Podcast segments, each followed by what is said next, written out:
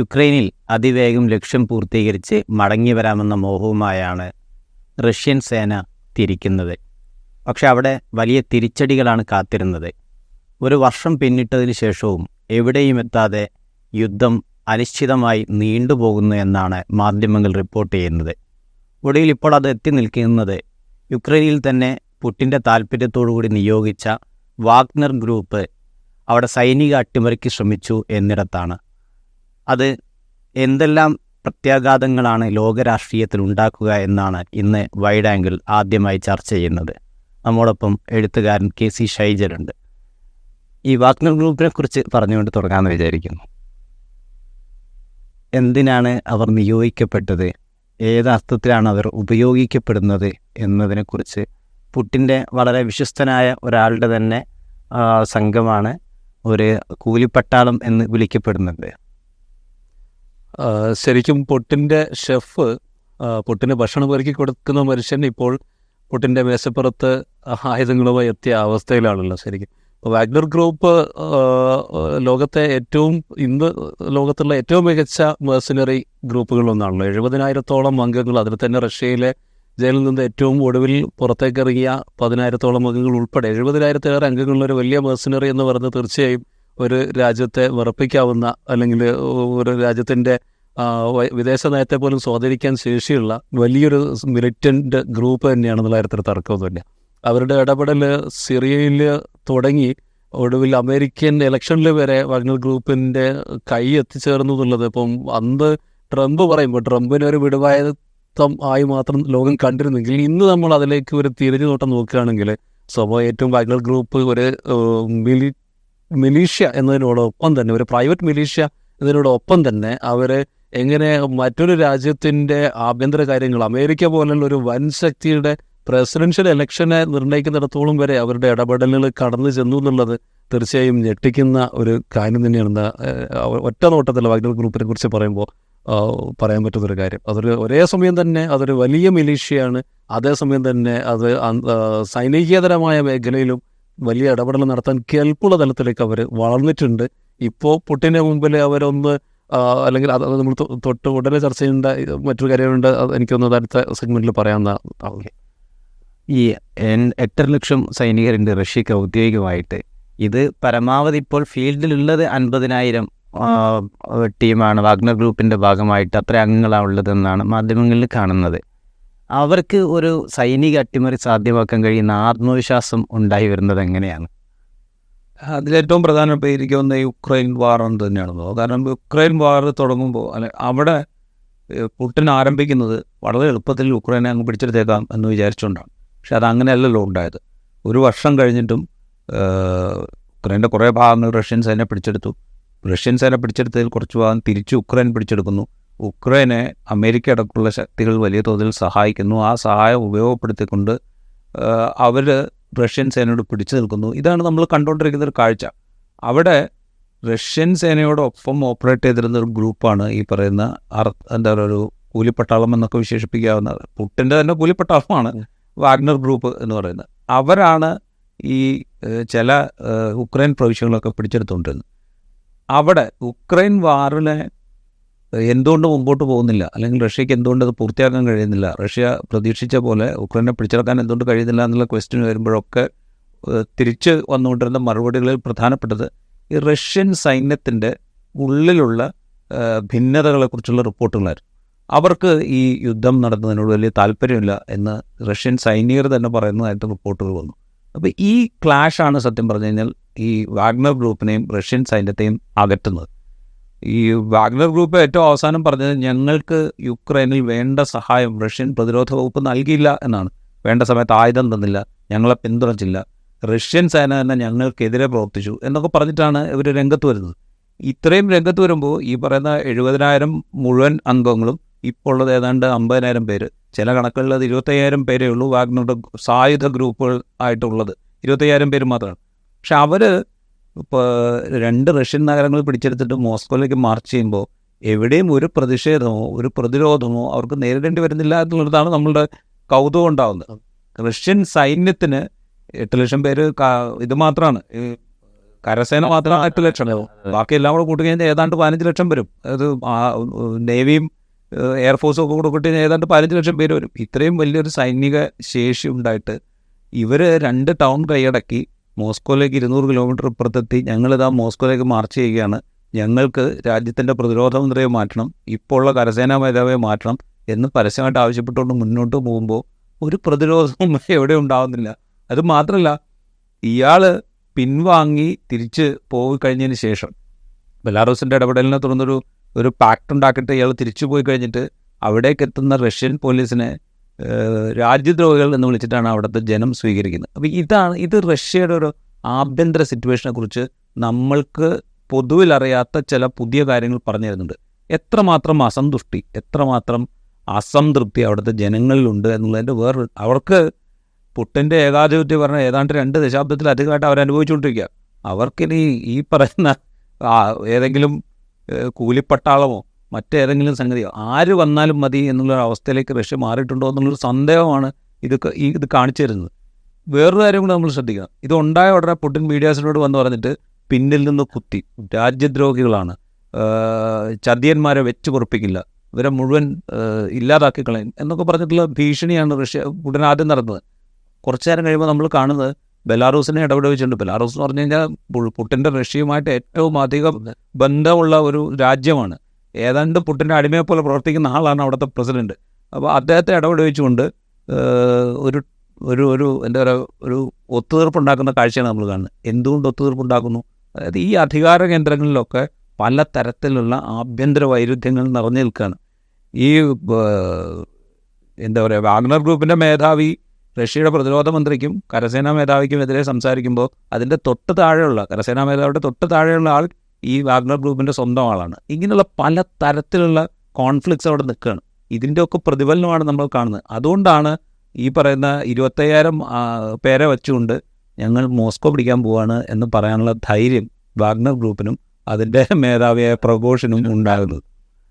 ഇതിൽ പിന്നെ യുക്രൈൻ യുദ്ധം വലിയ തോതിൽ റഷ്യക്ക് നാശനഷ്ടങ്ങൾ ഉണ്ടാക്കിയിട്ടുണ്ട്. ആൾനഷ്ടം ഉണ്ടാക്കിയിട്ടുണ്ട് ആയുധനഷ്ടം ഉണ്ടാക്കിയിട്ടുണ്ട് സാമ്പത്തിക തകർച്ച ഉണ്ടാക്കിയിട്ടുണ്ട്. പുട്ടിന്റെ ജനപ്രീതി വളരെ താഴ്ന്നു.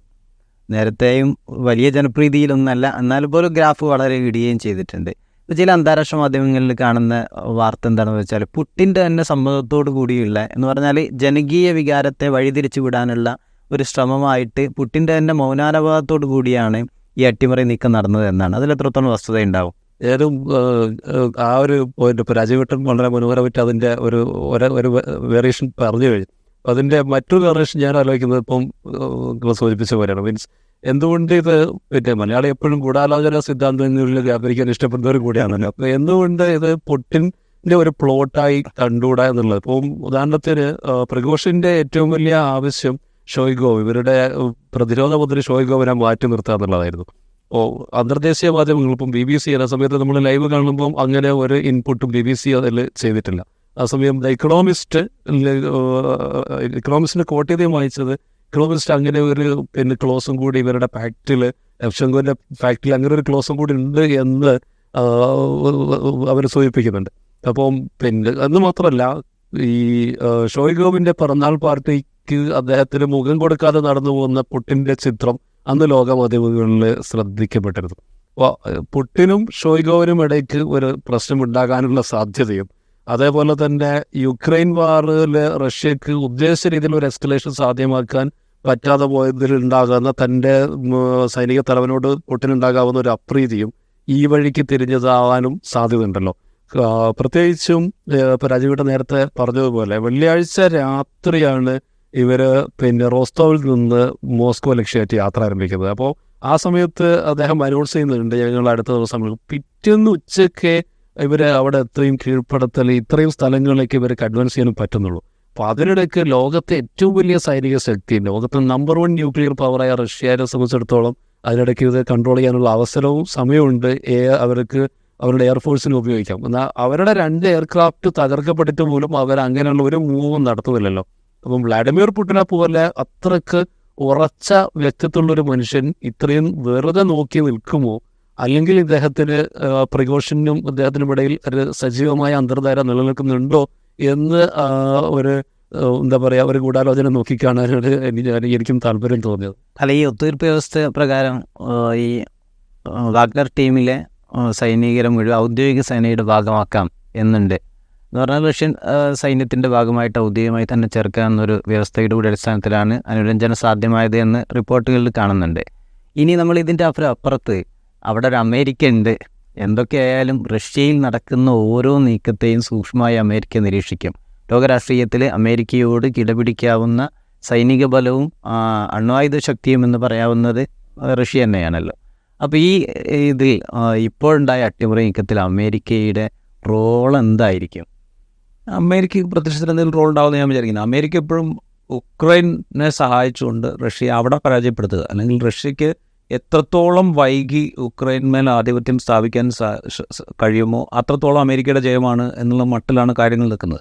അതിനിപ്പോൾ ഈ നമ്മൾ ഈ ഉക്രൈൻ യുദ്ധം ആരംഭിക്കുമ്പോൾ ഏതാണ്ട് എല്ലാ അന്താരാഷ്ട്ര മാധ്യമങ്ങളും പറഞ്ഞത് ഒരു രണ്ടോ മൂന്നോ ദിവസം കൊണ്ട് ഉക്രൈന്റെ കാര്യത്തിൽ ഒരു തീരുമാനമാവും എന്നാണ് പറഞ്ഞത്. പക്ഷെ ഒന്നാലോചിച്ച് നോക്കുക ഒന്നര വർഷത്തിനപ്പുറം ഇപ്പോഴും ആ യുദ്ധം എവിടെയും എത്തിക്കാൻ റഷ്യക്ക് കഴിഞ്ഞിട്ടില്ല. അവിടെ അമേരിക്കയുടെ വലിയ പിന്തുണ ഉക്രൈൻ പ്രസിഡന്റിനുണ്ട് ഉക്രൈൻ ഭരണ സംവിധാനത്തിനുണ്ട് ആയുധ സപ്ലൈ ഉണ്ട് അമേരിക്ക നാറ്റോ സഖ്യരാജ്യങ്ങളെ മുഴുവൻ കൂടെ നടത്തിക്കൊണ്ട് ഉക്രൈനെ സഹായിക്കുന്നുണ്ട്. ജർമ്മനി സഹായിക്കുന്നുണ്ട് ഫ്രാൻസ് സഹായിക്കുന്നുണ്ട് എല്ലാ രാജ്യങ്ങളും സഹായിക്കുന്നത് ഇത് ഇതുവഴി റഷ്യക്കുണ്ടാകുന്നൊരു പ്രഹരമുണ്ട്. അത് തന്നെയാണ് അമേരിക്കയുടെ വിജയം. ഈ ഗ്രൂപ്പുമായിട്ട് ഡയറക്റ്റ് ആയിട്ടൊരു ലിങ്ക് ഉണ്ടാക്കാൻ അമേരിക്ക ഒരിക്കലും ശ്രമിക്കും എന്ന് എനിക്ക് തോന്നുന്നില്ല. കാരണം വെച്ച് കഴിഞ്ഞാൽ ഈ ഗ്രൂപ്പായിട്ട് ഉണ്ടാക്കാവുന്ന ഉണ്ടാക്കുന്ന സന്ധി പല തരത്തിൽ അമേരിക്കയ്ക്ക് തന്നെ തിരിച്ചടിയാവുകയാണ് ചെയ്യുക. അതുവഴി ഒരു അട്ടിമറി സാധ്യമാകുകയാണെങ്കിൽ അതുണ്ടാക്കാവുന്ന ഒരു കൊയാസ് ചെറുതായിരിക്കില്ല. അത് കൺട്രോൾ ചെയ്യുക എന്ന് പറയുന്നത് ലോകരാഷ്ട്രങ്ങളെ കൊണ്ട് സാധ്യമായൊരു സംഗതിയും ആവില്ല കാരണം വെച്ചാൽ ഇപ്പം നേരത്തെ മുഹമ്മദ് അലി പറഞ്ഞ പറഞ്ഞില്ലേ അണ്വായുധ ശേഖരമുണ്ട് വലിയ സൈനിക ബലമുണ്ട്. ഇതിന്റെയൊക്കെ നിയന്ത്രണത്തിലേക്ക് പ്രഘോഷണം പോലെയുള്ള ഒരാളെ കൊണ്ടുവന്ന് വെക്കുക എന്ന് പറയുന്നത് ഒന്നും ഒരിക്കലും സാധ്യമായ കാര്യമല്ല. അതൊന്നും അമേരിക്ക മെനക്കെടും തോന്നില്ല. ഇന്നലെ ആന്റണി ബ്ലിങ്കന്റെ സ്റ്റേറ്റ്മെന്റ് ശ്രദ്ധിച്ചാൽ നമുക്ക് മനസ്സിലാവും. വളരെ ഡിറ്റാച്ച്ഡ് ആയിട്ടാണ് ആന്റണി ബ്ലിങ്കൻ ഇതിനോട് റിയാക്ട് ചെയ്യുന്നത്. അതായത് ഞങ്ങളത് ശ്രദ്ധിച്ചുകൊണ്ടിരിക്കുന്നത് മാത്രമേ ഉള്ളൂ. ഞങ്ങൾക്ക് ഇതുപോലുള്ള ഇന്റലിജൻസ് റിപ്പോർട്ട് നേരത്തെ വന്നിരുന്നു. പക്ഷേ ഞങ്ങളതിൽ ഞങ്ങൾ അതിനെ ഗൗരവത്തിൽ എടുത്തിട്ടില്ല ഇതുവരെ എന്നുള്ള വളരെ ഡിറ്റാച്ച്ഡ് ആയിട്ടുള്ള ഒരു സ്റ്റേറ്റ്മെന്റാണ് ആന്റണി ബ്ലിങ്കൻ നടത്തുന്നത്. അതിൽ തന്നെ അമേരിക്കയുടെ അമേരിക്കയുടെ ഒരു സ്റ്റാൻഡ് വ്യക്തമാണ്. പക്ഷെ അതേസമയം ഇത് അമേരിക്കയ്ക്ക് ഒരു ഒരു കൃത്യം പിക്ചർ കൊടുക്കുന്നുണ്ട്. കാരണം പുട്ടിന്റെ കീഴിൽ നമ്മൾ വിചാരിച്ചതെന്ന് വെച്ച് കഴിഞ്ഞാൽ ആ ഏകാധിപത്യയുടെ കീഴിൽ ആ രാജ്യം ഇങ്ങനെ പൂർണമായ നിയന്ത്രണത്തിലാണ് അയാൾ അറിയാതെ അവിടെ ഒരു ഈച്ച പോലും അനങ്ങില്ല. അയാളെ എതിർക്കുന്നവർ മുഴുവൻ ഏതെങ്കിലും വിധത്തിൽ കൊല ചെയ്യപ്പെടും എന്നൊക്കെയുള്ള മട്ടിലാണ് കാര്യങ്ങൾ നടന്നുകൊണ്ടിരുന്നത്. അതിൽ നിന്നൊക്കെ മാറി ആ, എന്താ പറയുക ആ സംവിധാനം ഏകാധിപത്യത്തിന്റെ കീഴിലുള്ള ആ സംവിധാനത്തിൽ പലതരത്തിലുള്ള വിള്ളലുകൾ ഉണ്ടായിരിക്കുന്നു എന്നുള്ള ബോധ്യം അമേരിക്കയ്ക്ക് ഇൻസിഡന്റ് നൽകുന്നു. അത് ഉപയോഗപ്പെടുത്താൻ ഒരുപക്ഷെ അവർ ശ്രമിച്ചേക്കും വരും കാലത്ത്. ഇത് പുട്ടിന്റെ കാര്യത്തിൽ മാത്രമുള്ള സംഗതിയല്ല. എല്ലാ ഏകാധിപതികളുടെ കാര്യത്തിലും ഇത് തന്നെയാണ്. കാരണം വെച്ച് കഴിഞ്ഞാൽ കുറച്ച് കഴിയുമ്പോഴത്തേക്കും ഇവർ ഈ ഉരുക്കുഷ്ടി കൊണ്ട് ഉണ്ടാക്കിക്കൊണ്ടിരിക്കുന്ന അല്ലെങ്കിൽ ഉരുക്കുഷ്ടി കൊണ്ട് നിയന്ത്രിക്കപ്പെടുന്ന നിയന്ത്രിച്ചുകൊണ്ടിരിക്കുന്ന സംവിധാനത്തിൽ പഴുതുകളുണ്ടാവും അതിൽ അസംതൃപ്തരുണ്ടാവും. അവരുടെ അസംതൃപ്തി കുറേശ്ശെ കുറേശ്ശെ കുറേശ്ശെ പുറത്തേക്ക് വരാൻ തുടങ്ങും. ഇതൊക്കെ നമ്മൾ വരും കാലത്ത് വേറെ പലയിടങ്ങളിലും കാണേണ്ടിയും വരും. ചിലപ്പോൾ നമ്മുടെ ഇടയിലും കാണേണ്ടി വരും. ഇതാണ് എനിക്ക് തോന്നുന്നത്. ഈ ഞാൻ ആ ചോദ്യം രാജുവേട്ടനോട് ചോദിച്ചതിന്റെ ഒരു പശ്ചാത്തലവും രണ്ട് സാഹചര്യങ്ങൾ. ഒന്നുകിൽ ഈ പ്രഘോഷിന് അത്രയേറെ വലിയൊരു പിന്തുണ അകത്ത് നിന്ന് ലഭിക്കാൻ റഷ്യക്കകത്ത് നിന്ന്. അല്ലെങ്കിൽ റഷ്യയേക്കാൾ മികച്ച ഒരു ഒരു സൈനിക സംവിധാനത്തിന്റെ പിന്തുണ. ഇത് രണ്ട് സാധ്യതകൾ അവിടെ നിൽക്കുന്ന പക്ഷേ അമേരിക്ക ലോകരാഷ്ട്രങ്ങളിൽ നടത്തിയ ഇടപെടലുകളുടെ ആദ്യഘട്ടം എങ്ങനെയൊക്കെ ആയിരുന്നു എന്നുള്ളത് കൂടി ചരിത്രത്തിലുണ്ടല്ലോ. ഇങ്ങനെ ഞങ്ങളില്ല ഞങ്ങൾ അവിടേക്ക് ഇടപെടാൻ ആഗ്രഹിക്കുന്നില്ല എന്നൊക്കെ പറഞ്ഞിട്ടുള്ള നീക്കങ്ങളാണ് പല കാലങ്ങളിൽ നടത്തിയിട്ടുള്ളത്. ഇപ്പോൾ ഈ ചർച്ച കുറച്ച് ദിവസം കൂടി കഴിഞ്ഞാൽ എനിക്ക് തോന്നുന്നത് ഈ പ്രഘോഷൻ എന്ന് പറയുന്ന വാഗ്നർ ടീമിന്റെ ആൾ റഷ്യയുടെ ഭരണ തലപ്പത്തെ പ്രധാനപ്പെട്ട ഒരു പോയിന്റിലേക്ക് വന്നാൽ പോലും അതിശയിക്കാനില്ല. അങ്ങനെ വരുന്ന സമയത്ത് ഒരു സ്വകാര്യ പട്ടാളം റഷ്യൻ പട്ടാളത്തിന്റെ ഔദ്യോഗിക ഭാഗമായി തീരുന്ന സമയത്ത് റഷ്യക്ക് ലോകരാഷ്ട്രീയത്തിൽ ഉണ്ടാകാൻ പോകുന്ന മേൽക്കോയ്മയെ കുറിച്ചുകൂടി ഒന്ന് പറയാം. തീർച്ചയായും. കാരണം റഷ്യയെ സംബന്ധിച്ചിടത്തോളം ഇപ്പം ഈ യുക്രൈൻ വാറിന്റെ തന്നെ ഒരു വേറൊരു പെർസ്പെക്റ്റീവ് നമ്മൾ പറയുകയാണെങ്കിൽ റഷ്യക്ക് ഒരു മൂന്ന് ദിവസം കൊണ്ട് തീർക്കാൻ പറ്റുന്ന യുദ്ധം അവർക്കതൊരു സാധിച്ചില്ല എന്ന് നമ്മൾ വിമർശനം ഉന്നയിക്കുമ്പോൾ തന്നെ. റഷ്യക്ക് ഇപ്പോഴും മൂന്ന് ദിവസം കൊണ്ട് വേണമെങ്കിൽ ഇപ്പോഴും തീർക്കാവുന്ന ഒരു യുദ്ധം കൂടിയാണ് യുക്രൈൻ വാർ എന്ന് കൂടി ഞാൻ വിചാരിക്കുന്നു. കാരണം റഷ്യയുടെ കയ്യിലുള്ള ഏറ്റവും പ്രഹരശേഷിയുള്ള വെപ്പൺസ് ഓഫ് മാസ് ഡിസ്ട്രക്ഷൻ ഒന്നും തന്നെ യുദ്ധത്തിൽ ഇതുവരെ കാര്യമായി പ്രയോഗിക്കപ്പെട്ടിട്ടില്ല. യുക്രൈനിലെ ഒരു ആണവ ഒരു അണക്കെട്ടിന്റെ പ്രദേശത്തും ഭഗ്നാത്ത് മേഖലയിലും നടത്തിയ മൂന്ന് അറ്റാക്കുകൾ മാത്രമേ കഴിഞ്ഞ ഈ ഏതാണ്ട് ഒന്നര വർഷം നീണ്ടു നിന്ന ഈ യുദ്ധത്തിൽ അല്ലെങ്കിൽ ഈ അധിനിവേശ യുദ്ധത്തിൽ ഇത്രയും കാലമായും റഷ്യ പ്രയോഗിച്ചിട്ടുള്ളൂ. അപ്പോൾ അന്തർദേശീയ കോടതിയുടെ അറസ്റ്റ് വാറന്റിനെ ഇപ്പോഴും വിലകൽപ്പിക്കാത്ത ആളാണ് പുടിൻ. എന്നിരിക്കെ തന്നെ ഒരു രാഷ്ട്രത്തിന് മേലിൽ മൃഗീയമായ കടന്നുകയറ്റം നടത്തുകയും അതിനിഷ്ഠൂരമായ കൂട്ടക്കൊലകൾക്ക് വഴിവെക്കുകയും ചെയ്യുന്ന തരത്തിലുള്ള ഒരു ആക്രമണം ലോകത്തിൽ നിന്ന് പരിപൂർണമായും ഒരു വടക്കൻ കൊറിയയെക്കാളും ഭീതിതമായ ഒരു തരത്തിലേക്ക് തന്റെ രാജ്യത്തെ ഒറ്റപ്പെടുത്തുമെന്ന വ്യക്തമായ ബോധ്യമുള്ളത് കൊണ്ടാകണം അല്ലാതെ അതിലെ വലിയ മാനവികത കൊണ്ടായിരിക്കില്ല. എങ്കിൽ പോലും ഇവിടെ അത്ര വലിയ ഒരു എന്താ പറയുക ഒരു ഭീമമായ നശീകരണ ആയുധങ്ങൾ ഇതുവരെ യുക്രൈനിൽ പ്രയോഗിച്ചിട്ടില്ല എന്നതുകൂടി നമ്മൾ കൂട്ടത്തിൽ നോക്കി കാണേണ്ടതുണ്ട്. രാജീവേട്ടൻ നേരത്തെ സൂചിപ്പിച്ചതുപോലെ വളരെ ഡിറ്റാച്ച്ഡ് ആയ ഒരു സമീപനമാണ് അമേരിക്ക ഈ വിഷയത്തിൽ ഇപ്പോൾ കൈക്കൊണ്ടിട്ടുള്ളത്. അപ്പോൾ ഞങ്ങൾക്ക് ഈ ഇന്റലിജൻസ് ഇൻപുട്ട് ഉണ്ടായിരുന്നു എന്ന് അവർ പറയുന്നെങ്കിലും അങ്ങനെയാണെങ്കിൽ സ്വാഭാവികം ഈ ഇത് നടക്കുന്നതിന് മുമ്പ് തന്നെ ഇത്തരത്തിലുള്ള ലീഡ് ലോക മാധ്യമങ്ങളിലേക്ക് അതിന്റെ ഒന്നും എവിടെയും ഇതിനു മുമ്പ് വന്നിട്ടുണ്ടായിരുന്നില്ല. ഒന്ന്. രണ്ട് അത്തരത്തിലുള്ള ഒരു ഇടപെടലും അവരുടെ ഭാഗത്തുനിന്ന് ഉണ്ടായതായി കാണുന്നില്ല.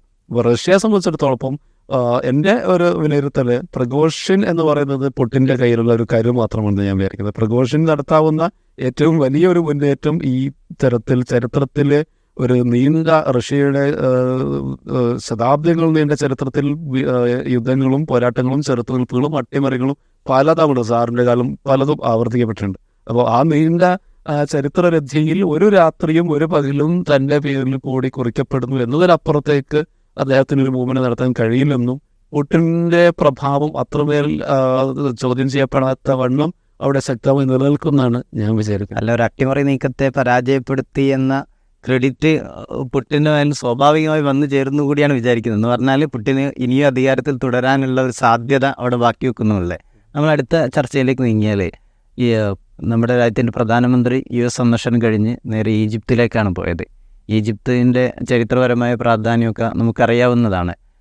കാൽ നൂറ്റാണ്ടിന് ശേഷം ഒരു ഇന്ത്യൻ പ്രധാനമന്ത്രി ഈജിപ്തിലെത്തുന്നു. അവിടെയുള്ള ഭരണാധികാരികളുമായി ചർച്ച നടത്തുന്നു. ഈ കാൽ നൂറ്റാണ്ടിന്റെ ഈജിപ്തിൽ പലതരം മാറ്റങ്ങൾ ഉണ്ടാകുന്നുണ്ട് ഹുസ്നി മുബാറക്ക് പിന്നെ മുസ്ലിം ബ്രദർഹുഡിന്റെ നേതൃത്വത്തിൽ ഒരു അധികാരം വരുന്നു. പിന്നീട് അതും മാറുന്നു. അങ്ങനെയൊക്കെയുള്ള മാറ്റങ്ങൾ ഉണ്ടാവുന്നുണ്ട്. ഇന്ത്യക്കും ഈജിപ്തിനും ഇടയിൽ സാധ്യമാകാവുന്ന ഒരു ജനാധിപത്യ സാധ്യതകൾ എത്രത്തോളമാണ് ഇപ്പോഴത്തെ ഈജിപ്തിന്റെ കൂടി ഒരു പശ്ചാത്തലത്തിൽ? ഇന്ത്യയ്ക്ക് ഈജിപ്തിനും ഇടയിൽ ദീർഘകാലമായിട്ടുള്ള ബന്ധമുണ്ട്. നോൺ അലൈൻ മൂവ്മെന്റ് തുടങ്ങുന്നത് തന്നെ ഇന്ത്യയും ഈജിപ്തും യുഗസ്ലാവയും ഒക്കെ കൂടെ ചേർന്നിട്ടാണ്. നെഹ്റുവും അബ്ദുൽ നാസറും മാർഷൽ ടിറ്റോയും ഒക്കെ ചേർന്നിട്ടാണ് നോൺ അലൈൻമെന്റ് മൂവ്മെന്റ് തുടങ്ങുന്നത്. ആ കാലം മുതലുള്ള ബന്ധമുണ്ട് ഇന്ത്യ ഈജിപ്തും തമ്മിൽ വളരെ ഊഷ്മളമായിട്ടുള്ള ബന്ധമുണ്ട്. ഈജിപ്തിന് ക്രൈസിസ് വന്നപ്പോൾ ഇന്ത്യ ഒരു സ്ട്രോങ് നിലപാടെടുക്കുന്ന കാഴ്ച. ഇന്ത്യയ്ക്ക് ഇന്ത്യയ്ക്ക് സ്വാതന്ത്ര്യം കിട്ടി കുറച്ച് കാലം കഴിയുമ്പോഴത്തേക്ക് ഇന്ത്യ നിവർന്നു നിൽക്കുന്നതിന് മുമ്പേ തന്നെ ഒരു സ്ട്രോങ് സ്റ്റാൻഡ് ഈജിപ്തിന് വേണ്ടി എടുക്കുന്ന കാഴ്ച നമ്മൾ കാണുന്നുണ്ട്. ജവഹർലാൽ നെഹ്റു യു ഈ സൂയസ് കനാൽ ഇഷ്യൂലെടുത്ത സ്റ്റാൻഡ് നമ്മൾ കാണുന്നുണ്ട്. അപ്പോൾ ആ ബന്ധം അവിടെ ഉണ്ട് അതിന്റെ ഒരു തുടർച്ച സംഭവിക്കുന്നുണ്ട്. അത് ഈജിപ്തിൽ ഏതൊക്കെ തരത്തിലുള്ള മാറ്റങ്ങൾ ഉണ്ടായാലും ആ ബന്ധം ഇന്ത്യയും ഈജിപ്തും തമ്മിൽ നിലനിൽക്കുന്നുമുണ്ട് അത് മുമ്പുണ്ട്. ഈ മോഡിയുടെ സന്ദർശനം നടക്കുന്നതിന് മുമ്പ് അൽ സി സി അവിടെ അധികാരത്തിൽ വന്നതിന് ശേഷം മൂന്നോ രണ്ടോ മൂന്നോ തവണ ഇന്ത്യ സന്ദർശിച്ചിട്ടുണ്ട് അദ്ദേഹം. അപ്പോൾ ആ ബന്ധം അവിടെയുണ്ട്. പലതരത്തിൽ. വ്യാപാരം സാംസ്കാരിക വിനിമയം വിദ്യാഭ്യാസം അങ്ങനെ പല മേഖലകളിലുള്ള കൈമാറ്റങ്ങൾ ഇരു രാജ്യങ്ങളും തമ്മിലുണ്ട്. ആ ബന്ധം അവിടെയുണ്ട്. അതിപ്പോൾ ഹുസ്നി മുബാറക് ഉണ്ടായിരുന്ന കാലത്തുണ്ട്. അതിനുശേഷം വന്ന മുസ്ലിം ബ്രദർഹുഡിന്റെ ചെറിയ കാലത്തെ ഭരണകാലത്തുണ്ട്. അതിനുശേഷം അൽ സി സി വന്നപ്പോഴുണ്ട്. ഇതിനൊക്കെ നമ്മൾ ഇപ്പോൾ ഹുസ്നി മുബാറക്കിന്റെ കാലത്തിന് ശേഷമുള്ള കാലത്തെ വേറൊരു നിലയ്ക്ക് കാണുന്ന ആളുകളുണ്ട്. അതിനുശേഷമുള്ള അട്ടിമറിച്ചത് ഒരു ഏകാധിപത്യത്തിലേക്കും മിലിറ്ററി അധിപത്യത്തിലേക്കും പോയി എന്ന് പറയുന്ന വേറൊരു കാഴ്ചപ്പാട് അവിടെ ഉണ്ട് ഇങ്ങനെ പലതരത്തിലുള്ള കാഴ്ചപ്പാടുകൾ ഈജിപ്തിനെ സംബന്ധിച്ചിട്ടുണ്ട്. ഇതേ മാറ്റങ്ങളൊക്കെ നമ്മുടെ രാജ്യത്തും സംഭവിക്കുന്നുണ്ട്. കാരണം ഈജിപ്തുമായിട്ട് വളരെ ഗാഠമായ സൗഹൃദ ബന്ധം ഉണ്ടാക്കിയ ഒരു ജനാധിപത്യ സംവിധാനത്തിന്റെ കീഴിലല്ല നമ്മൾ ഇപ്പോൾ ഉള്ളത്. ആ രാജ്യവും വലിയ തോതിൽ മാറിയിട്ടുണ്ട്. നമ്മളുടെ രാജ്യവും വലിയ തോതിൽ മാറിയിട്ടുണ്ട്. അപ്പോൾ ഇത് രണ്ടും തമ്മിലുള്ള ബന്ധം ഇത് രാജ്യങ്ങൾ തമ്മിലുള്ള ഒരു ബന്ധം എന്നുള്ള നിലയ്ക്ക് കാണുകയാണെങ്കിൽ വളരെ ഊഷ്മളമായ ബന്ധം കാലങ്ങളായിട്ട് അവിടെയുണ്ട്. അതിന്റെ ഒരു തുടർച്ച സംഭവിക്കുന്നു എന്ന് മാത്രമേ നമ്മൾ കാണേണ്ടുള്ളൂ. അതൊന്നുകൂടെ ഒന്ന് പൊടിതട്ടിയെടുക്കുന്നു. തൊള്ളായിരത്തി തൊണ്ണൂറ്റി ഏഴിന് ശേഷം ആദ്യമായിട്ടൊരു പ്രധാനമന്ത്രി പോകുന്നു എന്ന ഒരു പ്രസക്തി അതിനുണ്ട്. അല്ലാതെ പല വേദികളിൽ പല ഫോറങ്ങളിൽ ഇന്ത്യയും ഈജിപ്തും സംസാരിക്കുന്നുണ്ട്. പല കാര്യങ്ങളിൽ സംസാരിക്കുന്നുണ്ട്. അപ്പോൾ അതിന്റെ തുടർച്ച എന്നുള്ള നിലയ്ക്ക് മാത്രമേ ഞാനിതിനെ കാണുന്നുള്ളൂ. അതിനപ്പുറത്തേക്ക് ഒരു തന്ത്രപരമായ സഹകരണം എന്നൊക്കെ ഇതിനെ വിശേഷിപ്പിക്കുന്നുണ്ട്. അതൊക്കെ ഒരു എന്താ പറയുക ഇരു രാജ്യങ്ങളും തമ്മിൽ പല മേഖല ഇപ്പോൾ ബ്രിക്സിലേക്ക് കടന്നു വരണം എന്ന് ഈജിപ്തിന് ആഗ്രഹമുണ്ട്.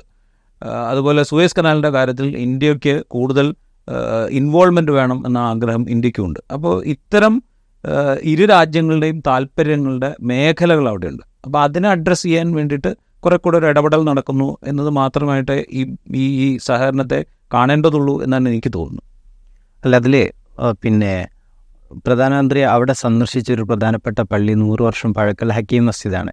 ഹക്കീം മസ്ജിദ് ഈ ദാവൂദി ബോഹറകളുടെ പ്രധാനപ്പെട്ട ഒരു സാംസ്കാരിക കേന്ദ്രമാണ്. ഈ ദാവൂദി ബോറകൾ എന്ന് പറയുന്നത് ഗുജറാത്തിൽ ഉത്തർപ്രദേശിൽ ഉൾപ്പെടെ ബി ജെ പിയുടെ ഒരു വോട്ട് ബാങ്ക് കൂടിയാണ്. അപ്പോൾ അവിടെയാണ് അദ്ദേഹം സന്ദർശിക്കുന്നതെങ്കിലും അതിന്റെ ഗുണഫലം ഇവിടെ അനുഭവിക്കാനുണ്ട്. പറഞ്ഞാൽ തന്ത്രപരമായ ഒരു സഹകരണം എന്നൊക്കെ പറയാവുന്ന ആ വാക്കിന് അദ്ദേഹം അങ്ങനെ അന്വർത്ഥമാക്കുന്നുണ്ട്. അതിനപ്പുറത്തേക്ക് എനിക്ക് തോന്നുന്നത് അവിടെയുള്ള ബ്രദർഹുഡിനോട് സംസാരിക്കാനായിരുന്നു ഇവിടുത്തെ സംഘപരിവാറിന് കുറച്ചുകൂടി എളുപ്പമുണ്ടാവുക. അതല്ലാത്തൊരു സർക്കാരാണ് അവിടെ അധികാരത്തിരിക്കുന്നത് സ്വാഭാവികമായിട്ട് അവിടുത്തെ മുസ്ലിം ന്യൂനപക്ഷം മുസ്ലിങ്ങൾക്ക് വലിയ മേൽക്കോയ്മയുള്ളൊരു രാജ്യവും കൂടിയാണ്. ഇന്ത്യയിലാണെങ്കിൽ മുസ്ലിം ന്യൂനപക്ഷത്തിനെതിരെ വലിയൊരു അതിക്രമം ഉണ്ടാവുന്നു. യു എസിൽ അദ്ദേഹം അതുമായി ബന്ധപ്പെട്ട ചോദ്യങ്ങൾ അഭിമുഖീകരിക്കേണ്ടി വരുന്നു. ഇന്ത്യയിലുണ്ടാവുന്ന ഈ അതിക്രമങ്ങൾക്ക് ഒരു മറയാകാൻ അവിടെയുള്ള അത്തരം സന്ദർശനങ്ങൾക്ക് കഴിയോ? വളരെ കൃത്യമായ ഒരു പോയിന്റാണ് അതിൽ കനകരൂർ പറഞ്ഞത്. ശരിക്കും ഞാൻ അതേ കാര്യം ആലോചിച്ചിരുന്നു. ഈജിപ്റ്റ് ശരിക്കും സംസ്കാരത്തിന്റെ കളിത്തോട്ടിലാണ് ഇന്ത്യയും ഈജിപ്തും ആ അർത്ഥത്തിൽ സൈനിക ശക്തികൾ എന്നതിനപ്പുറത്തേക്ക് വലിയ ദാർശനികമായ പാരമ്പര്യമുള്ള ആയിരക്കണക്കിന് വർഷങ്ങളോളം വേരാണ്ട് കിടക്കുന്ന മഹത്തായ സംസ്കൃതി ഉറങ്ങിക്കിടക്കുന്ന രണ്ട് രാജ്യങ്ങൾ എന്നുള്ള വലിയ വളരെ വലിയൊരു പ്രാധാന്യം ഈ രണ്ട് രാജ്യങ്ങൾക്കുണ്ട്. ഓ ലോകത്തെ മാറ്റി ഇപ്പം മിഡിൽ ഈസ്റ്റിൽ പോലും ഇസ്രായേലിന്റെ ഒരു പ്രഭാവത്തിന് മറികടക്കാവുന്ന തരത്തിലുള്ള റെസിസ്റ്റൻസ് പവറൊന്നും ഇന്നത്തെ ഈജിപ്തിനില്ല ഗമാൽ അബ്ദുൽ നാസറിന്റെ കാലത്ത് ഈജിപ്ത് ഒരു ശക്തമായ സ്വരമായിരുന്നു. എന്നാൽ ആ ഒരു സ്വരം ഈജിപ്തിന് ഇപ്പോൾ നഷ്ടമായി കഴിഞ്ഞിട്ടുണ്ട്. ആഗോള ഭൗമരാഷ്ട്രീയത്തിൽ പ്രത്യേകിച്ച് ഏഷ്യൻ ആഫ്രിക്കൻ ഭൗമരാഷ്ട്രീയത്തിൽ അതേ സമയം ഇന്ത്യയെ സംബന്ധിച്ചിടത്തോളം നമ്മൾ നരേന്ദ്രമോദി പ്രത്യയശാസ്ത്രപരപരമായി നരേന്ദ്രമോദിയിൽ നമ്മൾ ഒരു വിച്ഛേദം അനുഭവിക്കുമ്പോഴും നരേന്ദ്രമോദി എന്ന തന്ത്രജ്ഞനും നരേന്ദ്രമോദി എന്ന രാഷ്ട്രതന്ത്രജ്ഞനും അടയാളപ്പെടുത്തേണ്ട ഒരു വ്യക്തി തന്നെയാണെന്നുള്ളതിന്റെ ഏറ്റവും പുതിയ ഉദാഹരണങ്ങൾ കൂടിയാണ് അദ്ദേഹത്തിന്റെ ഈജിപ്റ്റ് അമേരിക്കൻ സന്ദർശന പാക്കേജുകൾ കൂടി. അപ്പോൾ ചരിത്രത്തിലേക്ക് എടുത്തു നോക്കുകയാണെങ്കിൽ വീണ്ടും ചരിത്രം എന്നും രേഖപ്പെടുത്തലുകളുടെ കൂടി ഒരു കലയാണല്ലോ. അപ്പോൾ അമേരിക്കൻ കോൺഗ്രസ്സിൽ രണ്ട് തവണ സംസാരിച്ച ഒരേ ഒരു ഇന്ത്യൻ പ്രൈം മിനിസ്റ്റർ അല്ലെങ്കിൽ ആദ്യത്തെ ഇന്ത്യൻ പ്രൈം മിനിസ്റ്റർ അദ്ദേഹം അടയാളപ്പെടുത്തപ്പെട്ട് കഴിഞ്ഞു. ഇപ്പോൾ അതേ രീതിയിൽ ഇപ്പം ഈജിപ്തുമായി ഇപ്പം മുസ്ലിങ്ങളെ സംബന്ധിച്ചിടത്തോളം സ്വസ്ഥമായ ഒരു ജീവിതം സാധ്യമാകുന്ന ഒരു രാജ്യം തന്നെയാണ് ഇന്ത്യ എന്നൊരു സന്ദേശം ഈജിപ്ഷ്യൻ മുസ്ലിങ്ങൾക്ക് കൊടുക്കുകയും ഇന്ത്യയിലും ഈജിപ്തിലും മെയിൻ സ്ട്രീം അല്ലാത്ത ഒരു മുസ്ലിം വിഭാഗത്തിനിടയിലേക്ക് കൂടി അദ്ദേഹത്തിന്റെ റീച്ച് എത്തുകയും ചെയ്യുന്നു പറഞ്ഞാൽ തീർച്ചയായും ഈ പറഞ്ഞ ഒരു എലക്ഷൻ സ്ട്രാറ്റജി എന്ന അർത്ഥത്തിൽ കൂടി വലിയൊരു മൂവാണ് മോദി അവിടെ നടത്തിയിരിക്കുന്നത് തന്നെയാണ് എന്റെ നോട്ടം. നമ്മളിത് പറയുമ്പോൾ ഒരു കാര്യം കൂടെ പറയണം. നമ്മൾ ഈ സഹകരണത്തെക്കുറിച്ച് പറയുമ്പോഴും ബന്ധങ്ങളെക്കുറിച്ച് പറയുമ്പോഴും ഒക്കെ നമ്മൾ കാണാതെ പോകുന്ന ഒരു സംഗതിയുണ്ട്. ഈ കഴിഞ്ഞ റിപ്പബ്ലിക് ദിനത്തിൽ അൽ സി സി ആയിരുന്നു ഇന്ത്യയിലെ മുഖ്യാതിഥി. വിദേശത്തു നിന്നൊരു നേതാവിനെയാണല്ലോ റിപ്പബ്ലിക് ദിനത്തിൽ മുഖ്യാതിഥിയൊക്കെ. അൽ സി സി ഇവിടെ വന്ന് സംസാരിച്ച് റിപ്പബ്ലിക് ദിന പരേഡിലൊക്കെ പങ്കെടുത്ത് അതിനുശേഷം അദ്ദേഹം കണ്ട പ്രധാനപ്പെട്ട വ്യക്തികളിൽ ഒരാൾ ഗൗതം അദാനിയാണ്. അദ്ദേഹം അദ്ദേഹത്തെ സന്ദർശിച്ച ഇന്ത്യയിലെ പ്രമുഖ വ്യവസായികളിൽ ഒരാൾ ഗൗതം അദാനിയാണ്. ഇപ്പോൾ ഈജിപ്തിൽ ഗൗതം അദാനിക്ക് വലിയ നിക്ഷേപങ്ങൾ നടത്താനുള്ള പദ്ധതിയുണ്ട്. രണ്ടായിരത്തി പതിനെട്ടിൽ ഈജിപ്തിൽ ഒരു സോവറൻ ഫണ്ട് ഉണ്ടാക്കിയിട്ടുണ്ട്. ഈജിപ്ത് സോവറൻ ഫണ്ട് എന്ന് പറഞ്ഞിട്ട് ഫണ്ട് ഉണ്ടാക്കിയിട്ട് പ്രൈവറ്റ് ഇൻവെസ്റ്റ്മെന്റ് വലിയ തോതിൽ വർദ്ധിപ്പിക്കാനുള്ള ഒരു പദ്ധതി ഈജിപ്ത് ആവിഷ്കരിച്ചിട്ടുണ്ട്. അപ്പോൾ ഇതിലേക്ക് ഇത് സുവേസ് കനാലിന്റെ സുവേസ് കനാലുമായി റിലേറ്റ് ചെയ്ത് ഒരുപാട് പോർട്ടുകൾ സ്പെഷ്യൽ എക്കണോമിക് സോണുകൾ ഇങ്ങനെ പല പദ്ധതികൾ ഈജിപ്ത് ആസൂത്രണം ചെയ്തിട്ടുണ്ട്. അതിനകത്തൊക്കെ മുഖ്യ പങ്കാളിയായിട്ട് ഇന്ത്യയെ കാണുന്നുണ്ട്. അവിടെയൊക്കെ നിക്ഷേപം നടത്തുന്ന നിക്ഷേപം നടത്താനുള്ള പ്രധാന സോഴ്സായിട്ട് ഇന്ത്യയെ ഈജിപ്ത് കാണുന്നുണ്ട്. ഈ സൂയസ് കനാലിനോട് ചേർന്നിട്ടുള്ള സ്പെഷ്യൽ എക്കണോമിക് സോണിന്റെ പ്രൊജക്ട് ഡിസൈൻ ഇന്ത്യൻ കമ്പനികളെ ഏൽപ്പിക്കണം എന്നുള്ളതാണ് ഈജിപ്ഷ്യൻ സർക്കാരിന്റെ താല്പര്യം. ഇങ്ങനെ പല സംഗതികളുണ്ട്. ഇതിലേക്കൊക്കെ അദാനിയെ അതായത് അവിടെ നിക്ഷേപം നടത്തുന്നതിന് അദാനിക്ക് എല്ലാ സ്വാഗതവും അരളിക്കൊണ്ടാണ് അൽ സി സി ഇവിടുന്ന് പോകുന്നത്. ഇത് നമ്മൾ കാണാതെ പോരുത്. പക്ഷേ ഇതിന് ശേഷമാണ് ഹിൻഡൻബർഗിന്റെ റിപ്പോർട്ട് വരുന്നത്. ഹിൻഡൻബർഗിന്റെ റിപ്പോർട്ട് വരുമ്പോൾ ഈ അദാനിയെക്കുറിച്ചുള്ള പ്രതിച്ഛായയ്ക്ക് വലിയ മങ്ങലേൽക്കുന്നുണ്ട്. ഇന്ത്യയിൽ മാത്രമല്ല വിദേശ ലോകാടിസ്ഥാനത്തിൽ. തന്നെ അപ്പോൾ സ്വാഭാവികമായിട്ടും മറ്റ് രാജ്യങ്ങൾക്കും ഈ സംശയങ്ങളൊക്കെ ഉണ്ടാവും. അപ്പോൾ ഈ സംശയങ്ങളൊക്കെ നിർത്തി കൊടുക്കുക എന്ന് പറയുന്നൊരു പണി കൂടെ ഈ സന്ദർശനത്തിന്റെ ഭാഗമായി നടന്നിട്ടുണ്ടോ എന്ന് നമ്മൾ ആലോചിക്കേണ്ട ഒരു കാര്യമാണ്. കാരണം ഈജിപ്ത് ഈ കോവിഡ് പാൻഡമിക്കിന് ശേഷം ഒപ്പം നമ്മൾ നേരത്തെ സംസാരിച്ച ഉക്രൈൻ വാറിന് ശേഷം വലിയ സാമ്പത്തിക ക്രൈസിസ് അനുഭവിക്കുകയാണ്. കോവിഡ് അവരെ എക്കണോമിക്കലി വലിയ തോതിൽ പരാധീനതയിലാക്കിയിട്ടുണ്ട്. ഉക്രൈൻ യുദ്ധം ഉണ്ടായപ്പോൾ റഷ്യയിൽ നിന്നും ഉക്രൈനിൽ നിന്നുമാണ് അവർക്ക് വേണ്ട സപ്ലൈസ് കൂടുതലുണ്ടായിരുന്നത്. അത് മുഴുവൻ വലിയ ക്രൈസിസിലേക്ക് പോയി. അവർ വലിയ ക്രൈസിസിലാണ് അപ്പോൾ അവിടേക്ക് നിക്ഷേപം വരണം. അപ്പം നിക്ഷേപം നടത്താനായിട്ട് അവർ ആഗ്രഹിച്ച ഒരു വ്യക്തി വലിയ തോതിൽ അയാളുടെ ഫിനാൻഷ്യൽ ക്രെഡിബിലിറ്റി ചോദ്യം ചെയ്യപ്പെട്ട് നിൽക്കുമ്പോൾ അത് പരിഹരിക്കാനുള്ള ശ്രമം കൂടിയാണോ ഈ സന്ദർശനം എന്നുള്ളൊരു ചോദ്യം സ്വാഭാവികമായിട്ട് ചോദിക്കേണ്ടി വരും. കാരണം എന്താ പറയുക ഇതേപോലൊരു ക്രൈസിസിലായിരുന്നു ശ്രീലങ്ക. അപ്പോൾ ശ്രീലങ്കയിൽ ഗോതബയ രാജപക്സെ വിളിച്ചിട്ട് അവിടുത്തെ ഗ്രീൻ എനർജി പ്രൊജക്റ്റിന് അദാനി ഗ്രൂപ്പിന്റെ കമ്പനിക്ക് പ്രിഫറൻസ് കൊടുക്കണം എന്ന് പ്രധാനമന്ത്രി ആവശ്യപ്പെട്ടതായിട്ട് അവിടുത്തെ പാർലമെന്റിന്റെ ഫിനാൻസ് കമ്മിറ്റിക്ക് മുമ്പാകെയാണ് ഒരാൾ മൊഴി കൊടുത്തത്. പിന്നീട് ഇത് വിവാദമായപ്പോൾ മൊഴി അത് റിട്രാക്ട് ചെയ്തു. പക്ഷേ ഇതിങ്ങനെ പറഞ്ഞു ഇതിങ്ങനെ എന്താ പറയുക നമ്മുടെ ആളുണ്ട് കൊടുക്കണം എന്ന് ഗോതബയ രാജപക്സയെ വിളിച്ച് പറഞ്ഞു എന്ന് പറയുന്നൊരു കാര്യം അവിടെ രേഖപ്പെടുത്തപ്പെട്ട് കിടക്കുന്നുണ്ട്. അതുപോലെ ഇവിടെയും നമ്മുടെ ആളുണ്ട് കൊടുക്കണം എന്ന് പറയാനാണോ പോയത് എന്ന് നമുക്ക് അറിഞ്ഞുകൂടാ. അതിന് വരാ വരുന്ന ദിവസങ്ങളിൽ എന്തൊക്കെയാണ് അവിടെ നിക്ഷേപ പദ്ധതികൾ വരുന്നത്? സുയസ് കനാലിനോട് ചേർന്ന് ഉള്ള economic zone special economic zone Mundra പോർട്ടും അതിനോട് ചേർന്നുള്ള സ്പെഷ്യൽ എക്കണോമിക് സോൺ പോലെ അദാനി ഗ്രൂപ്പ് ഏറ്റെടുക്കുകയില്ലയോ എന്നൊക്കെ അറിയുമ്പോൾ മാത്രമേ എന്തായിരുന്നു ഈ സന്തോഷത്തിന്റെ പൂർണ ഉദ്ദേശം പൂർണ ലക്ഷ്യം എന്ന് നമുക്ക് തിരിയാൻ പറ്റുള്ളൂ. ഈ രാജുവേട്ട പറഞ്ഞത് എല്ലാ നമുക്കറിയാവുന്ന ഒരു യാഥാർത്ഥ്യമാണ്.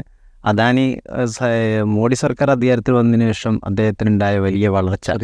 ഈഡൻബർഗ് റിപ്പോർട്ടൊക്കെ വന്നതിന് ശേഷവും വലിയ തോതിലൊന്നും അദ്ദേഹത്തിന് ആഘാതം ഉണ്ടായി എന്നും തോന്നുന്നില്ല. വിശ്വാസ്യതയുമായി ബന്ധപ്പെട്ട ചില തകർച്ചകളൊക്കെ നേരിട്ടിട്ട് സ്വാഭാവികമാണ് ഈ ഒരു ഭരണാധികാരി പോകുന്ന സമയത്ത് അതിന് പിറകെ പലതരത്തിലുള്ള സാമ്പത്തിക കരാറുകൾ ഉണ്ടാവുന്നു. വ്യവസായങ്ങൾ ബിസിനസ് ഇതൊക്കെ നടക്കുകയും ചെയ്യാറുണ്ട്. ഈ ഇതെല്ലാ കാലത്തും നടക്കുന്നുണ്ട്. ഈജിപ്തിനോട് മാത്രമല്ല ഏതാണ്ട് എല്ലാ രാഷ്ട്രങ്ങളിലും നരേന്ദ്രമോദി പോയടത്തൊക്കെ ഇത് നടന്നിട്ടുണ്ട്. അദാനിക്ക് അതിന്റെ മെച്ചം ഉണ്ടാവുകയും ചെയ്തിട്ടുണ്ട്. ഇത് പിന്നെ ഇനിയും ഒരു സന്ദർശനം ഉണ്ടാവുകയാണെങ്കിൽ അതിന്റെ ഗുണഭോക്താവ് പ്രധാനപ്പെട്ട ഗുണഭോക്താവ് അദാനി തന്നെ ആയിരിക്കുകയും ചെയ്യും.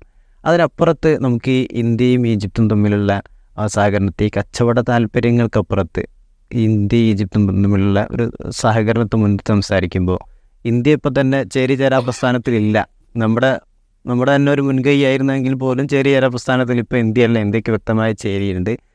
ഈജിപ്തും അങ്ങനെ പറയാവുന്ന ഒരു അവസ്ഥയിലൊന്നല്ല നിൽക്കുന്നത്. കാരണം പരിതാപകരമായ ഒരു അവസ്ഥ രാജുവേട്ടൻ സംസാരിച്ചല്ലോ. ഈജിപ്തിന്റെ മുന്നേറ്റത്തിൽ സാമ്പത്തികവും മറ്റുമായ വികാസത്തിൽ ഇന്ത്യൻ പ്രധാനമന്ത്രി സന്ദർശനം എത്രത്തോളം ഗുണകരമായി തീരും ഈജിപ്തിനെ കാളും ഈ നരേന്ദ്രമോദിയും അല്ലെങ്കിൽ സംഘാത്ത മുതലാളിത്തത്തിന്റെ കാലത്ത് ആഹ്, വളരെ പ്രസക്തമായ ഒരു പോയിന്റാണ് അത് ഇടയ്ക്ക് സൂചിപ്പിച്ചത്. ഈജിപ്തിനേക്കാളും അത് ഇന്ത്യയ്ക്ക് എങ്ങനെ പ്രയോജനപ്പെടും? അല്ലെങ്കിൽ മോദിക്കും മോദിയുടെ ചങ്ങാത്ത സുഹൃത്തുക്കൾക്കും എത്രമാത്രം പ്രയോജനപ്പെടും എന്ന് തന്നെയാണ് എന്റെ മനസ്സിലും തോന്നിയ കൗതുകം. ഓസ്ട്രേലിയയിൽ ഇതിനു മുമ്പ് ഓസ്ട്രേലിയയിൽ നടന്ന ഒരു സന്ദർശനത്തിന്റെ കാലത്തും ഇതേ തരത്തിലുള്ള ഒരു ഇടപെടൽ അവിടുത്തെ വൈദ്യുത പദ്ധതിയിലും ഇതേ സമാനമായ രീതിയിലുള്ള ഒരു ഇടപെടൽ ഈ മുതലാളിയും തൊഴിലും അല്ലെങ്കിൽ അധികാരിയും ചേർന്ന് നടത്തിയതായും വാർത്തകളുണ്ടായിരുന്നു.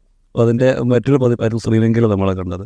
അപ്പോൾ സ്വാഭാവികം അത് വളരെ കൗതുകകരവും അതേസമയം തന്നെ പ്രധാനപ്പെട്ടതുമായ ഒരു കാര്യമാണ്. ഈജിപ്തിനെ സംബന്ധിച്ചിടത്തോളം പ്രത്യേകിച്ച് ദക്ഷിണേഷ്യയിൽ ഏറ്റവും ശക്തനായ ഭരണാധികാരി എന്നത് ചൈനയെ മാറ്റി നിർത്തി കഴിഞ്ഞാൽ ഏറ്റവും ശക്തനായ ഭരണാധികാരി എന്ന മുദ്ര ഇതിനകം സ്ഥാപിച്ചു കഴിഞ്ഞാൽ നരേന്ദ്രമോദിയുമായുള്ള ഒരു ബാന്ധവം അല്ലെങ്കിൽ ഇന്ത്യ പോലുള്ള ഒരു മഹാരാജ്യവുമായുള്ള ബാന്ധവം തീർച്ചയായും ഈജിപ്തിനെ സംബന്ധിച്ചിടത്തോളം ഒരു വെൽക്കം റിലേഷൻ തന്നെയായിരിക്കും എന്ന കാര്യത്തിലും തർക്കമില്ല.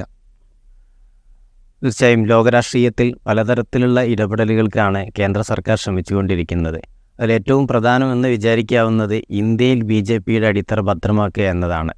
ലോകാടിസ്ഥാനത്തിൽ ബി ജെ പി നേതൃത്വം നൽകുന്ന സർക്കാരിനെതിരെ ഉയർന്നു വന്ന വലിയ വിമർശങ്ങളിലൊന്ന് ഇവിടുത്തെ ന്യൂനപക്ഷങ്ങളെ അപരവൽക്കരിക്കുകയും അടിച്ചമർത്തുകയും ചെയ്യുന്നു എന്നതാണ്. ആ പ്രതിച്ഛായെ മറികടക്കാനുള്ള തന്ത്രങ്ങളുടെ കൂടി ഭാഗമായി വേണമെങ്കിൽ നമുക്ക് പ്രധാനമന്ത്രിയുടെ ഈജിപ്ത് സന്ദർശനത്തെ വിലയിരുത്താവുന്നതാണ്. വൈഡ് ആംഗിൾ ഇന്ന് ഇവിടെ സമാപിക്കും.